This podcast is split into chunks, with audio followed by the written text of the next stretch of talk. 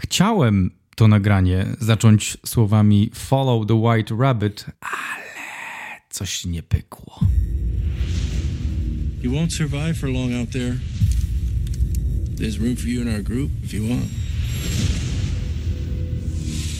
A chodzi oczywiście o białego króliczka, białego króliczka, który pojawił się w grze w bardzo pięknej scenie. I podobny króliczek pojawił się w serialu, ale trochę inne kroki twórcy podjęli i porozmawiamy dzisiaj też o tym, y, jak to wylądowało w moim osobistym, subiektywnym świecie. Także zaczynajmy. Odcinek ósmy serialu The Last of Us, wypuszczanego na HBO Max, reżyserował pan Ali Abbasi, człowiek, który reżyserował film Holy Spider. Jest to historia o seryjnym mordercy, irańskim seryjnym mordercy, który zabijał pracownice seksualne.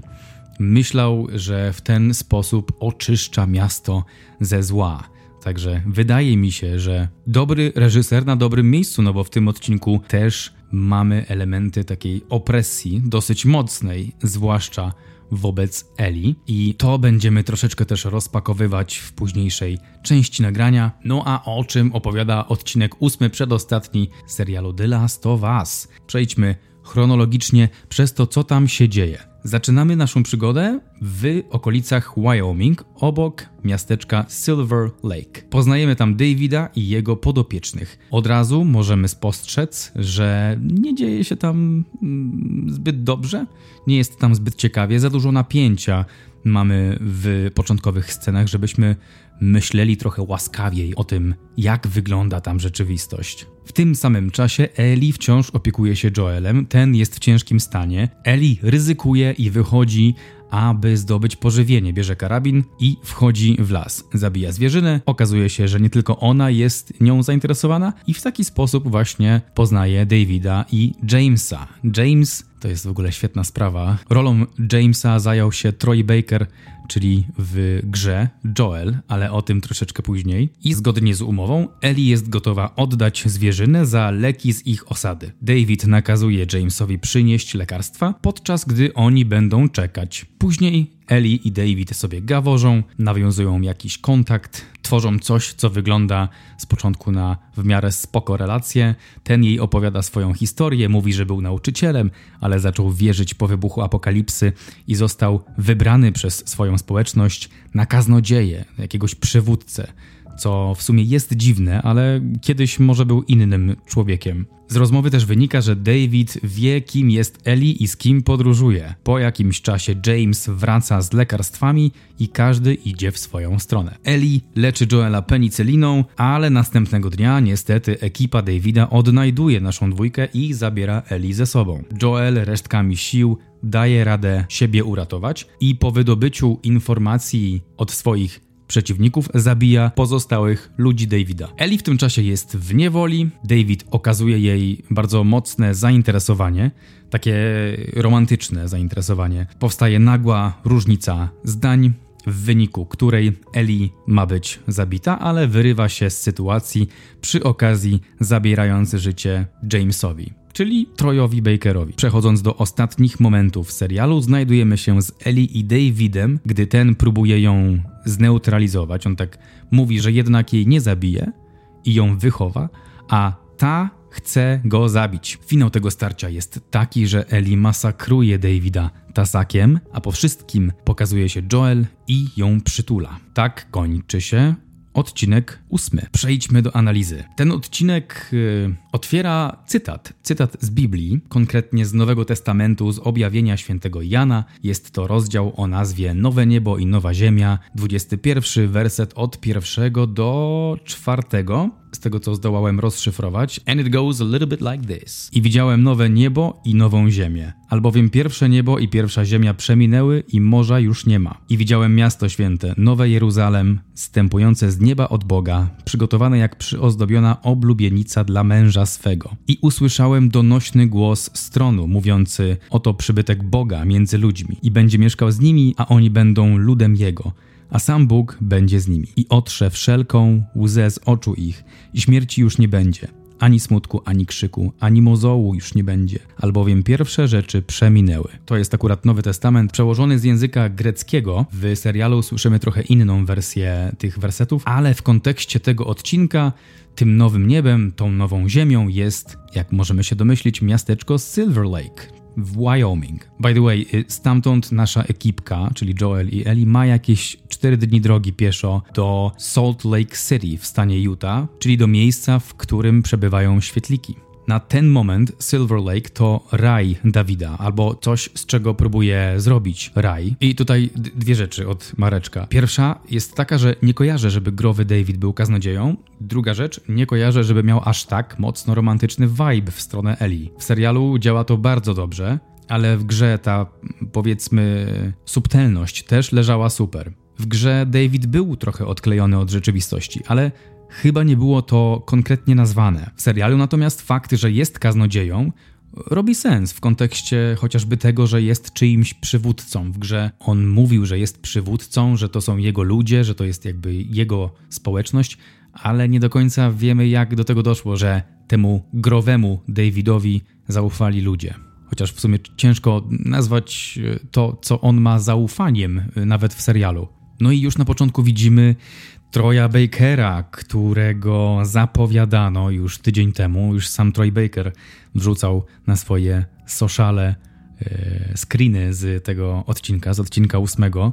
Trochę się nie dziwię, Troy Baker jest taką osobą, która lubi atencję, ale też nie dziwię się jemu, bo na jego miejscu też chyba nie mógłbym wytrzymać, nie mógłbym tego okiełznać, tych emocji związanych z tym, że pojawię się w następnym odcinku i wyobrażam sobie, że Troy musiał, musiał wybłagać ten, e, to zielone światło, żeby pokazać się na socialach już tydzień temu. I od razu powiem, że w nagraniu o numerze 8 w PopTok uświadomiłem sobie, że jestem stronniczy. Um, jak tylko usłyszałem Troya Bakera i jego głos, jak go zobaczyłem tam, to pomyślałem sobie, jak dobrze jest słyszeć prawdziwego Joela. Nie zrozumcie mnie źle, lubię bardzo Pedro Pascala, zresztą teraz ciężko jest nie lubić Pedro Pascala. Podejrzewam, że nawet mogłoby to zahaczać o naruszanie poprawności politycznej, ale ja osobiście go lubię, lubiłem go w poprzednich rolach. Uważam, że świetnie sobie radzi z rolą Joela. Natomiast bra, jak usłyszałem Troya Bakera, wow, nie, nie, nie, nie, to, to, jest, to jest Joel właśnie, to był Joel. Dlatego,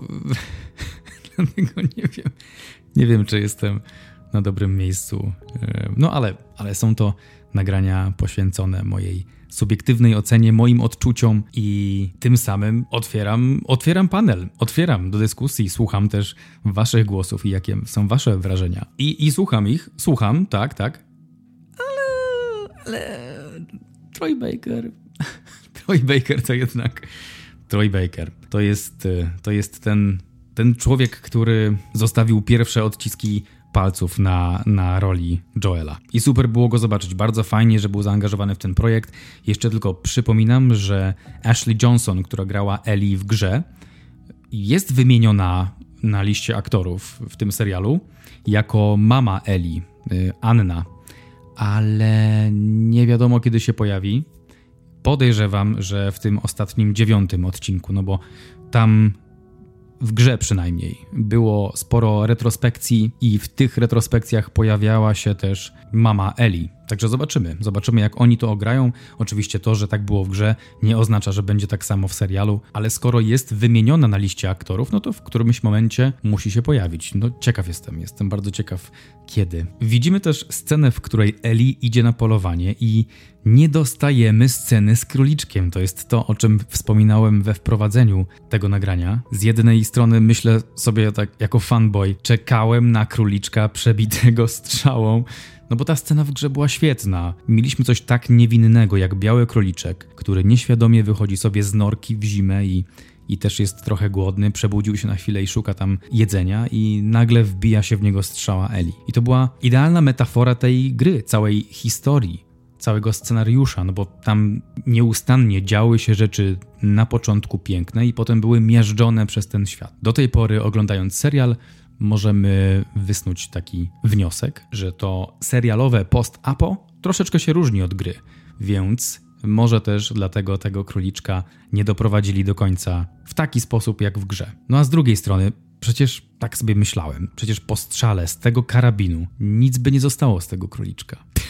No ale było lekkie mech. To było tylko takie i tak to traktuję. Lekkie mech, idziemy dalej, w niczym to nie przeszkadza. Wiem, że wiele osób czekało na to. Ja bardzo czekałem na tego króliczka, ale ważne, że mamy go w grze, możemy pójść dalej. W serialu dowiadujemy się też więcej o Davidzie. Dowiadujemy się tam, że był nauczycielem, później kaznodzieją. To coś nowego było, bo był też creepem i tutaj nic nowego nie ma. Gra i serial się dogadali pod tym kątem. David może i był kaznodzieją, ale nie był dobrym człowiekiem, I, i, i, to chyba twórcy chcieli nam dać wyraźniej do zrozumienia w scenie, w której z impetem po prostu uderza młodą dziewczynkę w twarz, a później w innej scenie widzimy, że na jego talerzu podczas kolacji jest y, o wiele więcej jedzenia niż u reszty. Tak to przynajmniej zauważyłem. Może, może źle to odebrałem, ale takie wspomnienie ze mną zostało. Pamiętam, że w grze ten David, on, on był takim trochę właśnie odklejeńcem, ale tam dużo szarej strefy było. Mało o nim wiedzieliśmy. To też y, czyniło go interesującym w grze. Miał w sobie taki obszar, który nie do końca był odkryty, ale taki, który za chwilę miałby wybuchnąć. On był ciągle tak jakby na skraju czegoś. Tak jakby za chwilę miał kompletnie zmienić swoje zachowanie. Ale mimo wszystko nie było to tak szczegółowo dookreślone, a w serialu, tak jak już mówiłem, mamy więcej przykładów, które świadczą o tym, że David pochodzi z tej, nie z tej szarej strefy, tylko już bardziej z tej czarnej strefy. Chociaż zarówno w grze, jak i w serialu ciężko było mu zaufać. Było coś takiego było nie, niespokojnego w nim. I tutaj hołd w stronę pana o imieniu Scott Shepard bardzo fajnie dostarczył rolę Davida. Przyjemnie się go oglądało. No i jest wisienka. Jest wisienka na torcie. Takim może nie do końca smacznym torcie, no bo jednak wydarzyła się tragedia w tym odcinku. Ale jest odkupienie. Joel. Joel z martwych wstaje i, i zbliża się do tej pory chyba najbardziej do wyleczenia swojej traumienki związanej z utratą córki, a robi to poprzez otaczanie Eli opieką tuż po wydarzeniach z płonącej restauracji. Eli wychodzi stamtąd w strasznym szoku, roztrzęsiona, nie za bardzo świadoma tego, co dzieje się z Joelem i w jaką stronę ona ma iść, ale w pełni zdająca sobie sprawę z tego, że przeżyła właśnie jakiś horror i pojawia się Joel, na którego ona też dosyć intensywnie reaguje, bo z początku z tego szoku go nie rozpoznaje, a ten ją przytula i mówi do niej najdelikatniej jak potrafi. It's okay, baby girl. Wiem, wiem, wiem, co można pomyśleć w tym momencie. Wiem, że przypomina się 365 dni Are You Lost Baby Girl, ale pr proszę, proszę was, nie psujmy tego pięknego momentu, bo to był bardzo ładny moment, bardzo czuły moment, pierwszy taki czuły moment między Joelem a Eli. Widzimy w pełnej okrasie Joela odkrytego na maksa, który całym sobą wchodzi w to ratowanie córki, tej, tej drugiej córki, czyli Eli, bo tej pierwszej swojej Sary uratować nie mógł i robi teraz wszystko, żeby uratować tą drugą. Serce w rozsypce. Piękna sprawa, piękna sprawa, ale serce ła, w szwach. Kluska w gardle w tej scenie to jest standard. No i tak, no i tak, właśnie tak się, tak się kończy. Odchodzą sobie Joel i Ellie w stronę, chyba, jeśli dobrze pamiętam, odchodzą w stronę muru, więc może nie do końca tam chcieli pójść ale, ale odchodzą wspólnie. Odchodzą wspólnie, restauracja, czy ten ich tam, ta baza płonie, także mosty spalone, yo, yo, yo. No i podsumowując w ogóle to wszystko, co się wydarzyło w tym odcinku, bo jakoś tak wyjątkowo mam dużo do powiedzenia i może właśnie rozwinę się w kolejnej sekcji plusów i minusów. Z plusów jak dla mnie, Troy Baker się pojawił, to jest plus sam w sobie i bardzo mi się podobało to, że był tam, że pojawił się tam w zupełnie innej roli niż w grze. W grze opiekował się Eli, w serialu złapał Eli i nawet chce zabić Eli, ale jest w odpowiednim momencie powstrzymany. Eli natomiast udaje się zabić Jamesa, czyli Troya Bakera. Bardzo fajnie, że to pokazali, naprawdę super, super mrugnięcie oczkiem. Widzę to, widzę jak, jak Neil Druckmann patrzy na aktorów, którzy robią pierwsze czytanie scenariusza i pojawia się na jego twarzy grymas, uśmieszek. Bardzo fajnie, że go zaangażowali. Troy Baker to w ogóle no, jego głos, jego głos, który kojarzy mi się tylko z Joelem w tym serialu, bo on też inaczej potrafi głosem y, grać w innych grach. Też mogliśmy go usłyszeć, na przykład w Death Stranding. On też tam grał i jego głos brzmiał inaczej. W tym serialu, mimo że grał Jamesa, nie Joela, innego typa, z innymi intencjami, to wciąż brzmiał jak Joel. Change my mind. Nie, nie dam się chyba przekonać. Nie wiem, co by mnie przekonało, ja tam słyszałem Joela. No ale w końcu jest to ten aktor, więc ciężko było go nie słyszeć. Ale już, kończę. Kończę na ten temat. Następna rzecz, bardzo fajne przeniesienie wydarzeń growych na serial. Gra akurat była wolniejsza trochę w tym momencie fabuły, ale był ku temu bardzo dobry powód, no bo w grze w momencie, gdy Joel został ranny, musieliśmy się nauczyć grać drugą postacią, a skoro zaczynaliśmy dopiero grać drugą postacią, czyli Eli, no to musieliśmy się nauczyć nowych umiejętności. Eli trochę inaczej operowała bronią. Ten moment zdecydowanie był, był wolniejszy. To był taki czas na nauczenie się grania Eli. Serial oczywiście tego nie potrzebował, Dlatego też mówię, że bardzo fajnie to przenieśli i wykorzystali inne medium do tego, żeby pokazać, co wydarzyło się w grze. Super sprawa z brutalnym Joelem. Widzieliśmy, jak on kiedyś się zachowywał, jak e, były te pierwsze lata pandemii i, i możemy sobie wyobrazić, co on takiego robił z Tomim, żeby przetrwać. I to była właśnie jedna z tych taktyk. Jedna osoba była przez niego e, no, torturował ją, a druga osoba patrzyła i jakby przy wyciąganiu informacji jedna i druga osoba musiała pokazać tą samą informację, bo jeśli nie, no to, no to było nieciekawie tam z nimi. Chociaż jak już zresztą widzimy w tym odcinku i tak, i tak jest nieciekawie. Joel wpada w pewnego rodzaju furię związaną z tym, że E, zabrano mu Eli i, i teraz już zamienił to w krucjatę odzyskiwania jedynej osoby, na której mu szalenie zależy, więc tam już były wszystkie ruchy dozwolone. Ale fajnie, że to twórcy też e, pokazali, że, że, że nie bali się pójść w takie brutalne rejony, takie agresywne, w czymś, co jest przecież no, super produkcją. Z minusów, nie ma sceny z króliczkiem. Chcemy króliczka. Chcemy scenę z króliczkiem, no ale już jej nie dostaniemy.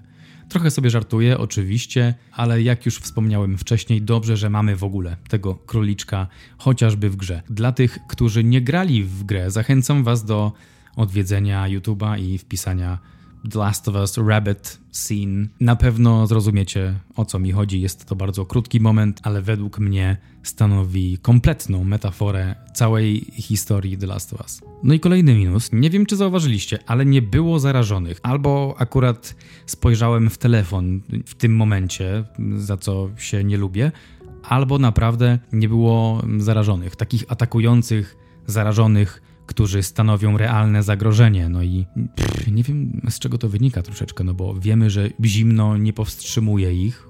Zarażeni mogą przetrwać w zimnie, w zimie. Teraz, no tak przynajmniej było w grze. Może tak nie jest w serialu, ale, ale nie dostrzegłem żadnego zarażonego. Jeśli coś przeoczyłem, to śmiało poprawiajcie mnie. Chciałem znaleźć, ale nie znalazłem. I to tyle właściwie.